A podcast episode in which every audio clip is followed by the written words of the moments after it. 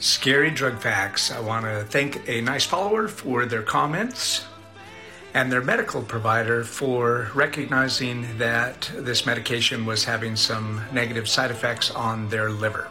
This medication is one of the most common treatments for rheumatoid arthritis. It can also be used to treat some cancers. What's the medication? Methotrexate.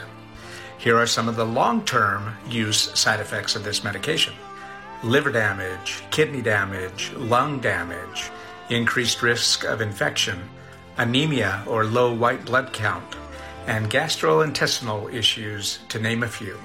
Not every patient experiences these side effects, but luckily for this follower, their doctor was on top of it enough to see that there was some liver damage happening, and so they lowered the dose. Good job, doc. For more information about this medication, please go to the link in our bio. Shortcast Club